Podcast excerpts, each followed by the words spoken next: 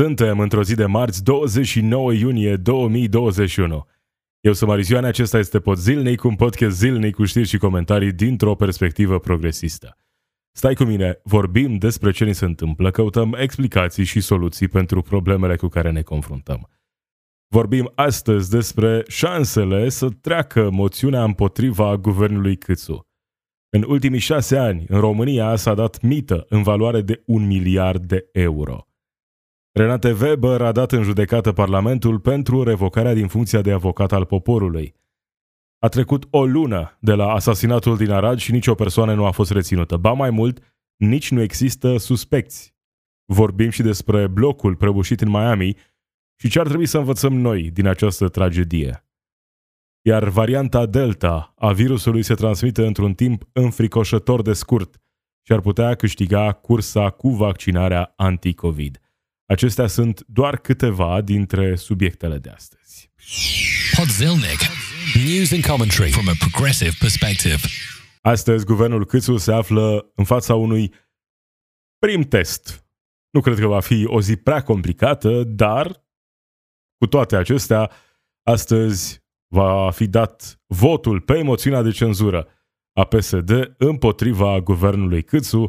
Votul este programat astăzi de la ora 14 Parlamentarii din coaliția aflată la guvernare au anunțat deja că vor fi prezenți în sală, dar că nu vor vota. Libertatea.ro lansează această întrebare. Care sunt șansele să treacă moțiunea împotriva guvernului? Șansele sunt, dacă nu zero, uh, aproape de zero. Moțiunea aceasta a PSD, România eșuată, va fi susținută de PSD și se pare de asemenea de aur, numai că cele două partide au împreună doar 203 din cele 234 de voturi necesare pentru răsturnarea cabinetului. Iar ieri Marcel Ciolacu spunea că ar mai avea nevoie de vreo 20 de voturi ca să treacă moțiunea. Asta înseamnă că ar fi convins deja 11 parlamentari să susțină moțiunea, 11 parlamentari în plus. Chiar și așa, diferența este foarte mare, că e vorba de 20, de 30 de voturi, Diferența e prea mare ca în acest moment să existe șanse reale ca o astfel de moțiune de cenzură împotriva guvernului Câțu să treacă. Sigur că sunt nemulțumiri la nivelul populației. Sigur că opoziția face ce în mod normal face opoziția. Vine cu moțiune de cenzură. Sigur există nemulțumiți în PNL, nemulțumiți în USR+, cu siguranță nemulțumiți și în UDMR, chiar dacă au ajuns din nou la putere. Dar cu toate acestea, nu este acesta momentul în care să treacă o moțiune de cenzură împotriva guvernului Câțu. Lucrul ăsta se poate întâmpla în perioada următoare. Se pot gândi scenarii în care un astfel de lucru să se întâmple. Chiar și acum s-a speculat cum că Orban ar încerca o mișcare să convingă câțiva parlamentari să voteze împotriva guvernului ca să scape de Florin Câțu de la guvern și în același timp să scape de amenințarea Câțu în interiorul Partidului Național Liberal. Un scenariu nu foarte plauzibil, pentru că, sigur, teoretic, asta își dorește Ludovic Orban, să scape de Florin Câțu, dar realizează în același timp că această strategie nu îi va aduce lui beneficii pe termen lung. Pentru că nu poți, după ce ai criticat vechile guvernări, să vii acum să-ți dai jos propriul guvern și apoi să mai speri ca ai tăi colegi să te susțină în continuare. Așadar, are o problemă, problema sa e numită Florin Câțu în acest moment, dar nu îl poate bate ajutând PSD în acest moment. Așadar, moțiunea de cenzură, vot de la ora 14. Care sunt șansele? Șansele sunt, cum spuneam, zero sau aproape de zero. Florin Câțu va rămâne premier. Și mai probabil nu până în 2024, dar cu siguranță va prinde luna iulie la guvern, probabil și toamna acestui an, și apoi mai vedem ce se întâmplă. După congresul PNL, după alegerile interne din USR+, atunci ar putea să apară uh, eventuale portițe astfel încât Florin Câțu să fie debarcat. Dar în același timp mai există un scenariu în care Florin Câțu devine mai puternic în toamna acestui an. Mai puternic în coaliție, mai puternic în PNL, sunt multe lucruri care se pot întâmpla. Cel puțin până în, uh, în acest moment, criticile care au fost aduse nu s-au lipit prea bine de el. are o campanie de succes, aș zice, cel puțin până acum, în care se tot laudă, uh, e apărat de susținătorii săi pe rețelele de socializare și uh, în același timp nu și asumă responsabilitatea pentru nimic. Eventual doar dacă vorbim despre lucruri bune. Acolo da, acolo ne lăudăm. Când vorbim despre obiective neatinse, acolo e vina altcuiva sau dacă nu e vina nimănui, atunci uh, obiectivul de fapt a fost atins, doar că nu realizăm noi că obiectivul a fost atins. Cu toate acestea, Florin Câțu cel mai probabil va trece testul de astăzi. Mai ales că parlamentarii puterii au spus că nu vor vota, vor fi în sală și nu vor vota, așadar posibilitatea să existe surprize la votul secret e exclusă în acest moment. România este țara noastră dragă, România țara în care în ultimii șase ani s-a dat mită în valoare de un miliard de euro, scrie digi24.ro. Un miliard de euro s-a dat și s-a luat mită în România în ultimii șase ani, iar sutele de anchete arată că inculpații au făcut manevre să scape de dosare și să-și pună banii la adăpost. Aproape 800 de dosare de corupție au fost trimise în judecată din 2014 încoace. Practica arată că mulți dintre funcționarii acuzați de corupție preferă să încaseze mita cash. Iar în unele cazuri aveau atât de mulți bani cât își cumpărau lunar mașini, terenuri sau apartamente. Corupția este cu siguranță o problemă.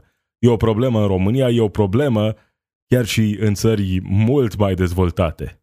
Mai că în țări mai dezvoltate și mita a evoluat cumva, e mita 2.0 sau 3.0, un fenomen care e chiar mai greu de observat, chiar mai greu de controlat.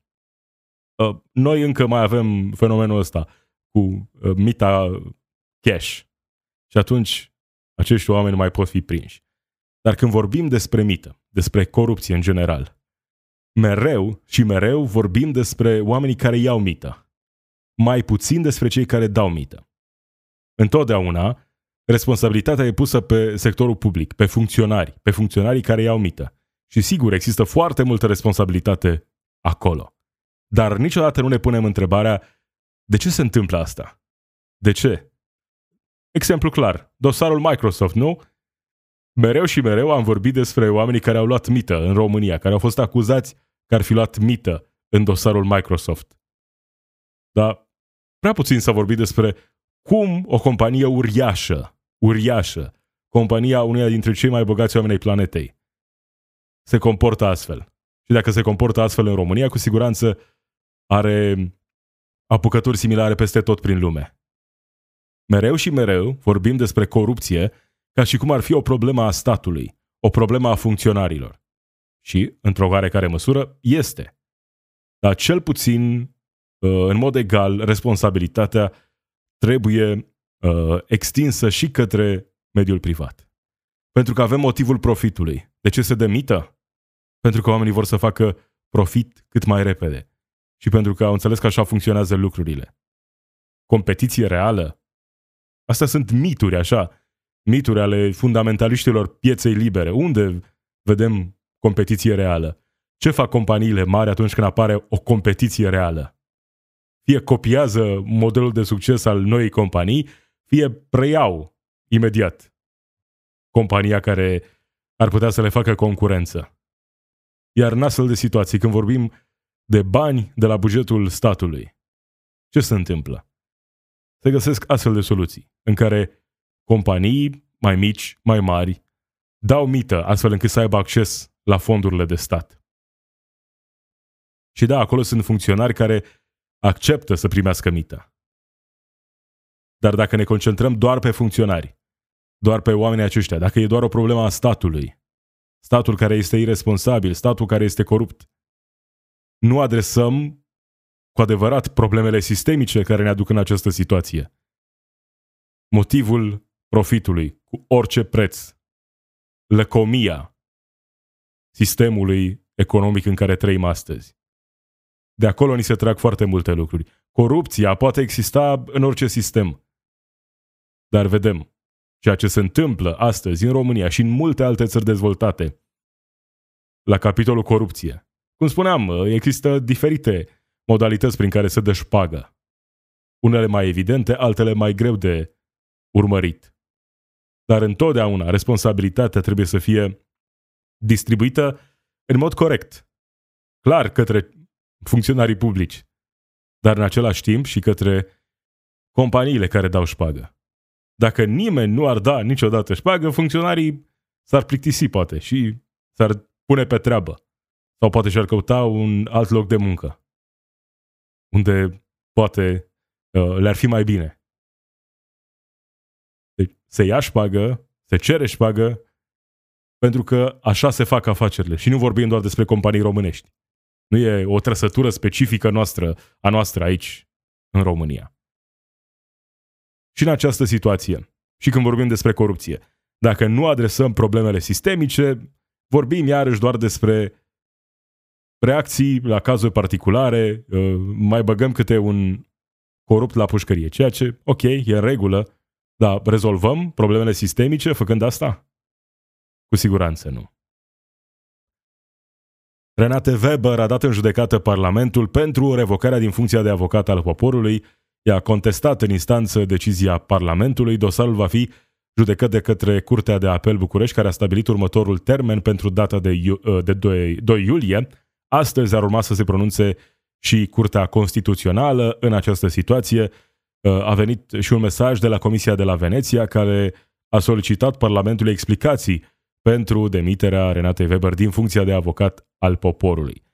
O situație în care se întâmplă ce se întâmplă mereu în politică.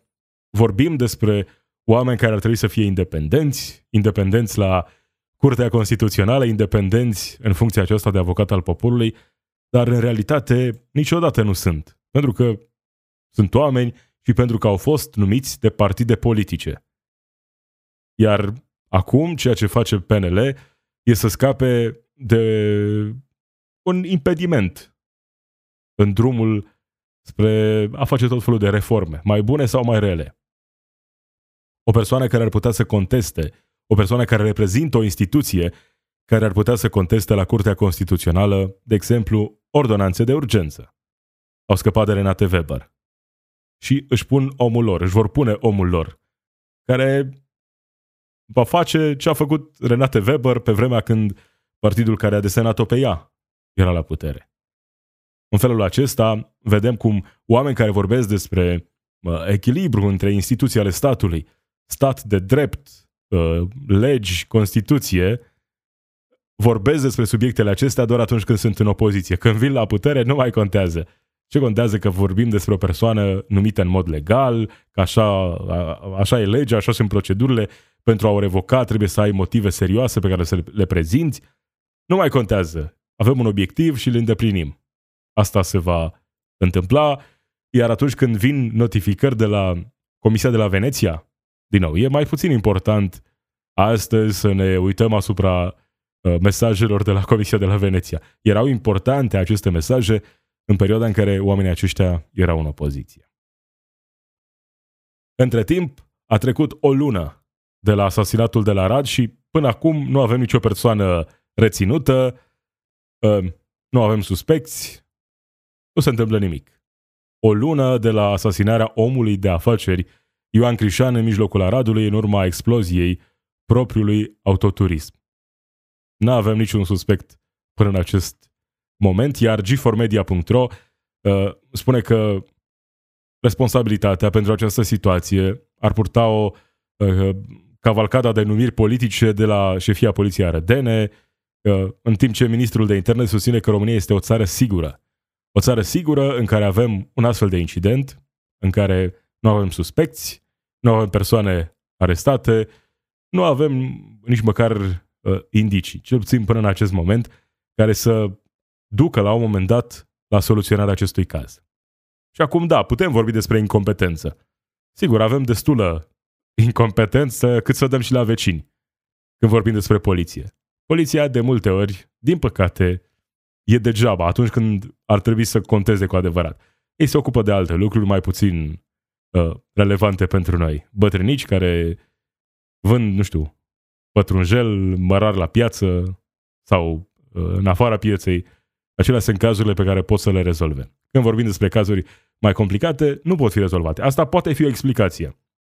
Lipsa de profesionalism, incompetența, numiri politice, putem explica lucrurile și în felul acesta.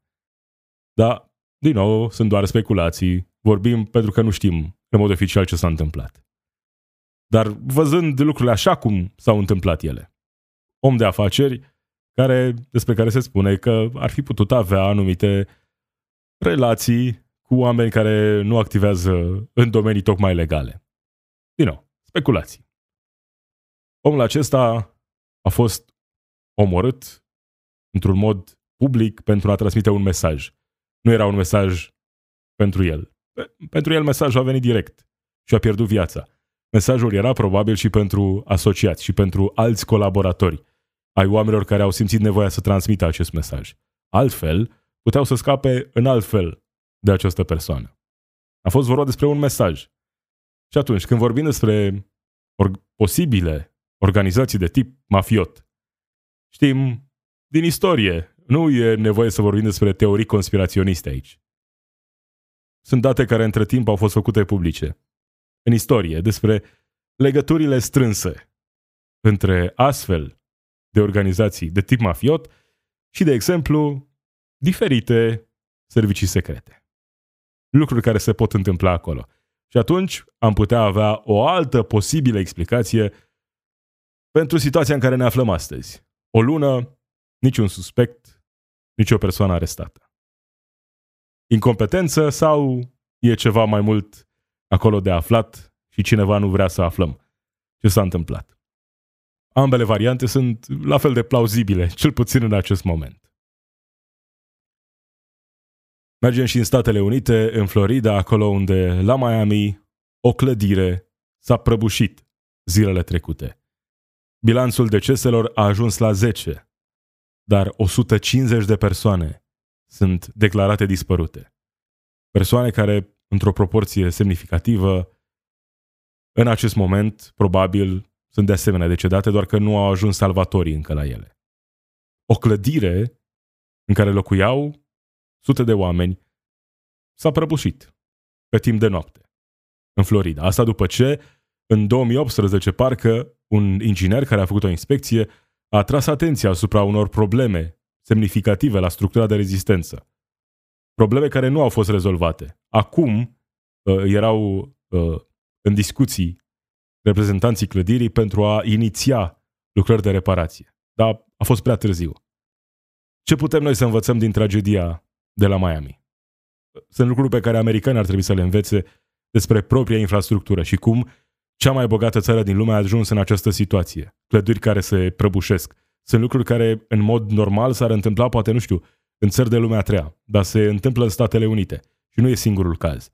Clădirea aceasta s-a prăbușit cu câteva zile înainte.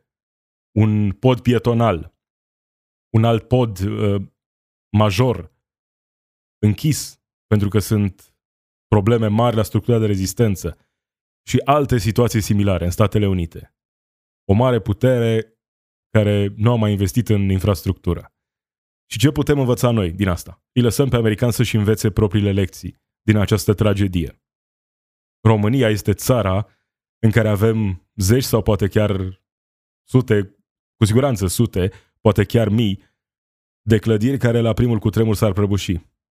Sunt acele clădiri care în mod oficial au fost încadrate în clasa 1 de risc seismic. Iar un cutremur e posibil. În același timp sunt acele clădiri care, așa cum am văzut, dacă se poate întâmpla în Miami, sigur se poate întâmpla în București, în Iași, în Timișoara, în Cluj sau oriunde altundeva în țară. Pentru că sunt atâtea clădiri care poate au fost construite prost, poate nu au fost întreținute. Și vorbim aici cu siguranță despre clădiri vechi, care nu au fost întreținute, dar în același timp vorbim și despre clădiri noi. Putem vorbi și despre clădiri noi. Clădiri noi construite așa cum au fost construite. Am văzut cum arată cartierele noi, rezidențiale din România, cu străzi foarte înguste, cu parcări care se inundă mereu, cu străzi care se inundă mereu, iar inundațiile acestea repetate duc cu siguranță la afectarea structurii de rezistență a clădirilor. Așadar, pe lângă clădirile noi pe care le avem în uh, pe lângă clădirile vechi pe care le avem în România și știm că acestea sunt încadrate în clasa 1 de risc seismic. Avem și clădirile noi, blocuri rezidențiale, construite în aceste cartiere care sunt în plină expansiune, construite după reguli, așa, după ureche, în multe situații. Cu șpăgi, nu știu cum s-au construit, cu străzi înguste, cu toate problemele pe care le-am putut observa, inclusiv în urma fenomenelor meteo din această vară. Și ce învățăm din situația asta? Nu învățăm nimic, pentru că nu e rentabil într-o societate, într-un sistem economic în care facem totul pentru profit, să investești în ceva care nu-ți va duce profit. De ce să reabilitezi o clădire când tu deja ai vândut apartamentele? De ce să verifici structura de rezistență? De ce să construiești la standarde decente când nu e nevoie? Când tu oricum poți să-ți vinzi apartamentele din clădirea respectivă, oamenii le vor cumpăra și poate vor constata peste 5, 10, 20, 30 de ani că acea clădire nu e sigură. Pentru că atunci când totul e pentru profit, ajungem în situația asta în care pentru profit uh, jonglăm cu legile, jonglăm cu, cu prevederile și nu mai ținem cont de nimic. Iar situația asta ar trebui să ne alarmeze. Dacă se întâmplă în America, ce ne face să credem că nu s-ar putea întâmpla în România? Sigur, acolo e o situație specială, o clădire pe plajă, afectată de schimbările climatice, inundații frecvente, dar am văzut că lucruri similare se întâmplă și în România, inclusiv în cartiere rezidențiale. Inundații frecvente în urma fenomenelor meteo extreme. Și nu, poate că nu se va întâmpla mâine, poi mâine. Dar tocmai, văzând exemplul din Statele Unite, ar trebui să înțelegem că atunci când vorbim despre domenii esențiale, profitul nu ar trebui să fie principalul obiectiv, dar este. Când vorbim despre siguranța oamenilor, despre sănătate, educație, sunt aceste domenii în care profitul nu ar trebui să existe, nu ar trebui să fie primul pe listă, dacă există acolo undeva. Altfel, vom continua în aceeași direcție, în care pentru profit renunțăm la siguranță, facem străduțe cât mai înguste, sisteme de canalizare care nu fac față, parcări care se inunde la fiecare ploaie și nu se schimbă nimic. Rămânem în aceeași situație și nu învățăm nimic din toate lecțiile pe care ni le dă natura. Avem și un acord final al statelor Uniunii Europene asupra legislației care stabilește obiectivele de mediu. Doar Bulgaria s-a obținut să voteze. Acordul statelor membre survine după ce plenul Parlamentului European a dat undă verde angajamentului Uniunii Europene de a atinge neutralitatea climatică până în anul 2050, adică să nu emită mai multe gaze cu efect de seră decât poate absorbi și să-și reducă emisiile nete de CO2 cu cel puțin 55% în anul 2030 față de 1990. Se va întâmpla lucrul acesta? Sigur, e un obiectiv pe care ar trebui să îl avem, să ținem cont de el. Dar e posibil să ajungem și să îndeplinim aceste obiective cu adevărat? Știu că zilele acestea prezentăm mașinile electrice ca fiind soluția. Pentru că nu înțelegem de fapt ce intră în producția mașinilor electrice și cât de multă poluare e produsă înainte ca o mașină să circule pe drumurile publice. Vorbim despre reducerea poluării și prezentăm tehnologii noi, hidrogen în rețelele de gaz în proporție de 10%. Asta e prezentat acum ca uh, cea mai nouă soluție verde. În felul acesta vom scăpa de poluare. Sigur, putem face pași semnificativi astfel încât să reducem poluarea și ar trebui să facem acești pași. Dar nu putem face asta dacă nu renunțăm la lăcomie, la consumerism, la valorile esențiale ale societății de consum în care trăim astăzi.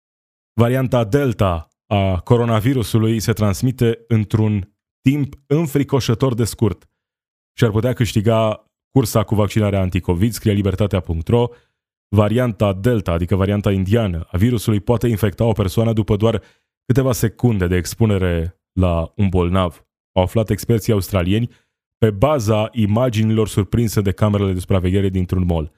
Viteza cu care se extinde această tulpină la nivel global e un semn că virusul ar putea să câștige cursa cu vaccinurile, dacă țările nu grăbesc ritmul imunizării sau nu respectă în continuare măsuri minime de prevenție, spun oamenii de știință.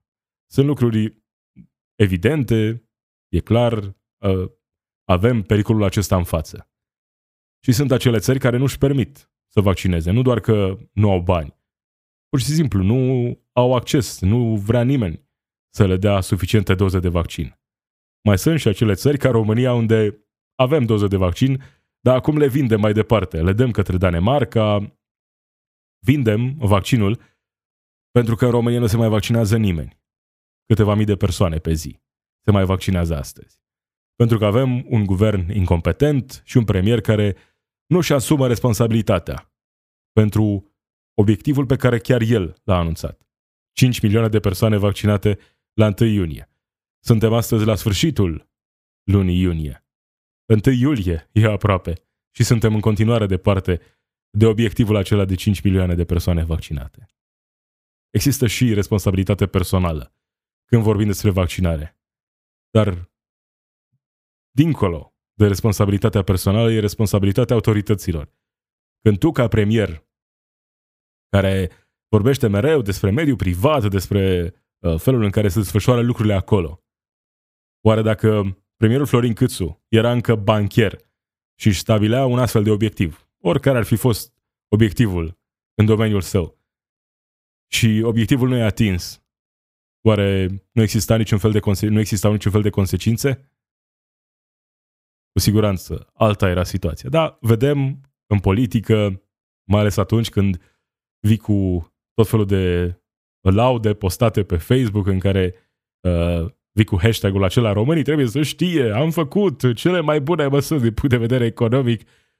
Sunt uh, aceste postări care uh, vin cumva să reafirme că premierul Florin Câțu deține controlul și că tot ce se întâmplă bine în România e datorită lui, tot ce se întâmplă rău e din cauza, uh, uh, nu știu, opoziției, oamenilor care nu înțeleg, responsabilitatea e aruncată mai departe.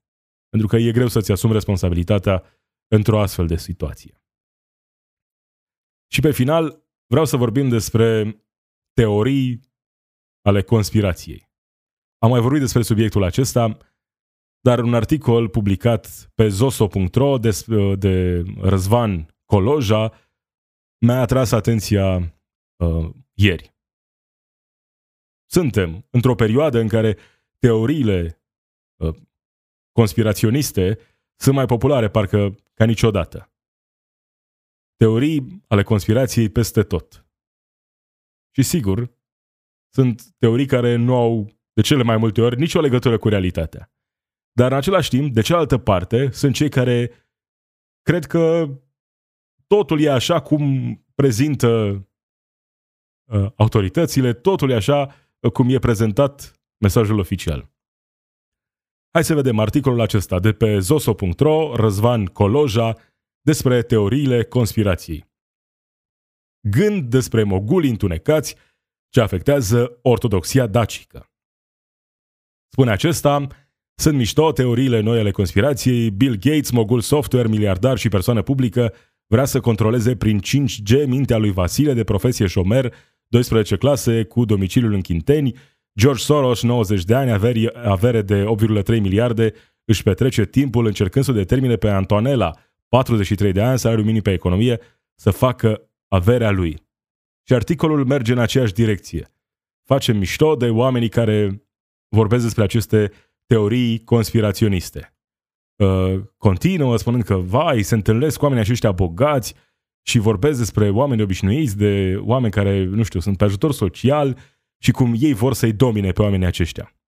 E un articol incredibil de uh, idiot, publicat de cineva care, uh, așa cum au americanii expresia aceea, useful idiot, cumva face munca miliardarilor, oamenilor care controlează planeta prin sumele uriașe de bani pe care le dețin.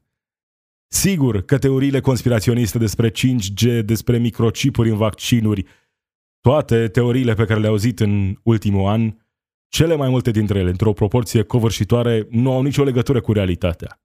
Dar teoriile acestea, conspirațiile acestea, sunt perfecte, tocmai pentru oamenii aceștia care sunt implicați în mod direct, pentru oameni ca Bill Gates, pentru oameni ca Jeff Bezos. Problema cu aceste teorii conspiraționiste e că în realitate distrug orice încercare de a avea o conversație reală despre influența uriașă pe care o au miliardarii planetei în tot ce înseamnă politici publice.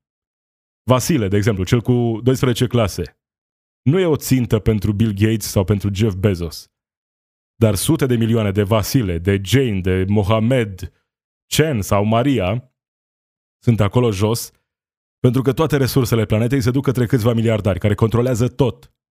Au ajuns acolo sus, distrugând orice formă de competiție reală. Iar acum scriu direct regulile jocului, astfel încât doar oameni ca ei să prospere în continuare. Sistemul acesta are nevoie de oameni disperați, ca Vasile sau Antoanela, pentru a exploata. Teoriile acestea tâmpite sunt cel mai bun cadou pentru miliardarii planetei, pentru că distrug orice dezbatere reală despre probleme sistemice. Noi vorbim despre teorii cu 5G, cu microchipuri și alte prostii și nu vorbim despre lucruri reale. Și atunci apar oameni ca Răzvan Coloja, care spun că toți oamenii aceștia, toți săracii aceștia sunt niște idioți pentru că ei cred că Bill Gates sau Jeff Bezos sau oricare alt miliardar uh, fac ceva astfel încât să-i țină pe ei în continuare săraci. Sau că vor să-i controleze cu chipuri 5G. Sigur că teoriile acestea conspiraționiste sunt departe de realitate. Dar tocmai pentru că vorbim despre aceste teorii, despre aceste conspirații, nu vorbim despre lucrurile adevărate. Iar atunci când încerci să aduci în conversație lucruri adevărate despre miliardari și despre influența uriașă pe care o au oamenii aceștia, despre imoralitatea averilor lor, ești pus în aceeași categorie cu cei care cred în 5G, microchipuri și așa mai departe, marea resetare. Pentru că aceste teorii conspiraționiste sunt cadoul perfect pentru oamenii aceștia. Ce nu e o conspirație? Nu e o conspirație, sunt lucruri care pot fi verificate. Hai să luăm pe Bill Gates, nu? Că despre el sunt cele mai multe teorii conspiraționiste în această perioadă. Cu 5G, cu microchipuri. Ce nu e o conspirație? Nu e o conspirație că Bill Gates a convins Universitatea Oxford să nu renunțe la dreptul de proprietate intelectuală pentru vaccinuri și să vândă vaccinul dezvoltat de Oxford către AstraZeneca. Asta nu e o conspirație, sunt lucruri care pot fi ușor verificate inclusiv din declarațiile pe care le-a făcut Bill Gates. Același miliardar, Bill Gates, este împotriva suspendării temporare a dreptului de proprietate intelectuală pentru vaccinuri. Oare de ce? Pentru că a investit masiv în vaccinuri. Și vrea acum să facă profit. E mai puțin relevant dacă vaccinurile ajung sau nu în țările sărace. Același Bill Gates, prin fundația sa, a vrut să schimbe sistemul de educație din Statele Unite. Și chiar l-a schimbat, pentru că atunci când ai mai mulți bani decât ai putea cheltui în câteva mii de vieți, controlezi totul în jurul tău. Și a schimbat, într-o oarecare măsură, sistemul de educație în Statele Unite, cu mai multe programe pilot. Câțiva ani mai târziu, un studiu comandat de el a arătat că modificările adoptate la inițiativa sa nu au dus îmbunătățiri, ba din potriva au complicat lucrurile. Tot Bill Gates, din nou, nu e conspirație, a avut mai multe întâlniri cu Jeffrey Epstein, care l-a convins că îl poate ajuta să câștige un premiu Nobel. Bill Gates este omul care a devenit un mare filantrop pentru a-și spăla imaginea extrem de proastă. Banii pe care îi donează merg către fundația sa. Merg tocmai pentru a promova propria sa viziune. Propria sa viziune asupra lumii. Pentru că cu aceste averi impresionante, obținute, dacă nu ilegal, cu siguranță imoral, Oamenii aceștia controlează tot ceea ce ține de politici publice. Oamenii aceștia controlează pe politicieni. Oamenii aceștia scriu legile. Când vorbim despre taxele pe care le plătesc oamenii aceștia, aproape de zero. De ce e situația asta? Că e legal. Pentru că ei sunt cei care scriu regulile jocului. De ce în România impozitul pe dividende, de exemplu, e 5%, iar contribuția către asigurările de sănătate și asigurările sociale pentru cei mai bogați membri ai societății care au venituri din dividende, de ce aceste contribuții sunt plafonate la nivelul salariului minim? Pentru că oamenii aceștia, cei mai bogați membri ai societății, sunt cei care scriu regulile. Așadar, nu, Bill Gates nu e preocupat în mod direct de Vasile sau de Antoanela ca individ, ca două persoane. Nu, ei se uită la oameni așa în general ca niște mase necivilizate care nu înțeleg prea mult oricum, care trebuie să fie controlate și exploatate.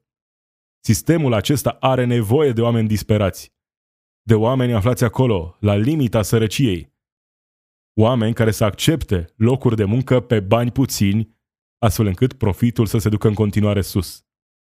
Iar minciuna asta că dacă reduci taxele, banii de la bogați vor ajunge în jos către săraci, că dintr-o dată vor investi mai mult, vor crea mai multe locuri de muncă. Nici măcar fundamentaliștii pieței libere nu cred cu adevărat lucrul ăsta. O companie nu angajează mai mulți oameni pentru că are bani mai mulți la dispoziție să facă lucrul acesta. Angajează mai mulți oameni pentru că există cerere pentru un anumit produs. Pentru că în acel moment au nevoie de producție mai mare. Dar ne spunem aceste minciuni și sunt, pe de o parte, cei care promovează conspirațiile cu 5G și cu microchipuri în vaccin, iar de cealaltă parte sunt useful idiots care spun că nimic nu e o conspirație, că miliardarii planetei sunt cumva niște oameni onorabili și că nu controlează tot ce se întâmplă în jurul nostru, că nu-i controlează pe politicieni, că nu scriu chiar ei regulile jocului. Și atunci nu poți să ai o conversație reală despre impactul acestor averi uriașe asupra planetei în general, despre lăcomia acestor oameni, despre felul în care domină tot în jurul lor, despre felul în care distrug orice formă de competiție reală, chiar într-un sistem în care crezi în piața liberă, în competiție. Unde e piață liberă când marile companii cumpără orice formă de competiție sau dacă nu o cumpără, o copiază? Nu vorbim despre lucrurile acestea pentru că sunt teoriile conspiraționiste. Și nu poți să trăiești în lumea civilizată dacă vorbești despre influența uriașă pe care au miliardarii planetei în a-și impune propria viziune și în a face cam tot ce își doresc prin banii lor uh, obținuți, dacă nu ilegal, măcar imoral. Cam acesta a fost pot zilnic. Marisioane sunt eu. Zi bună!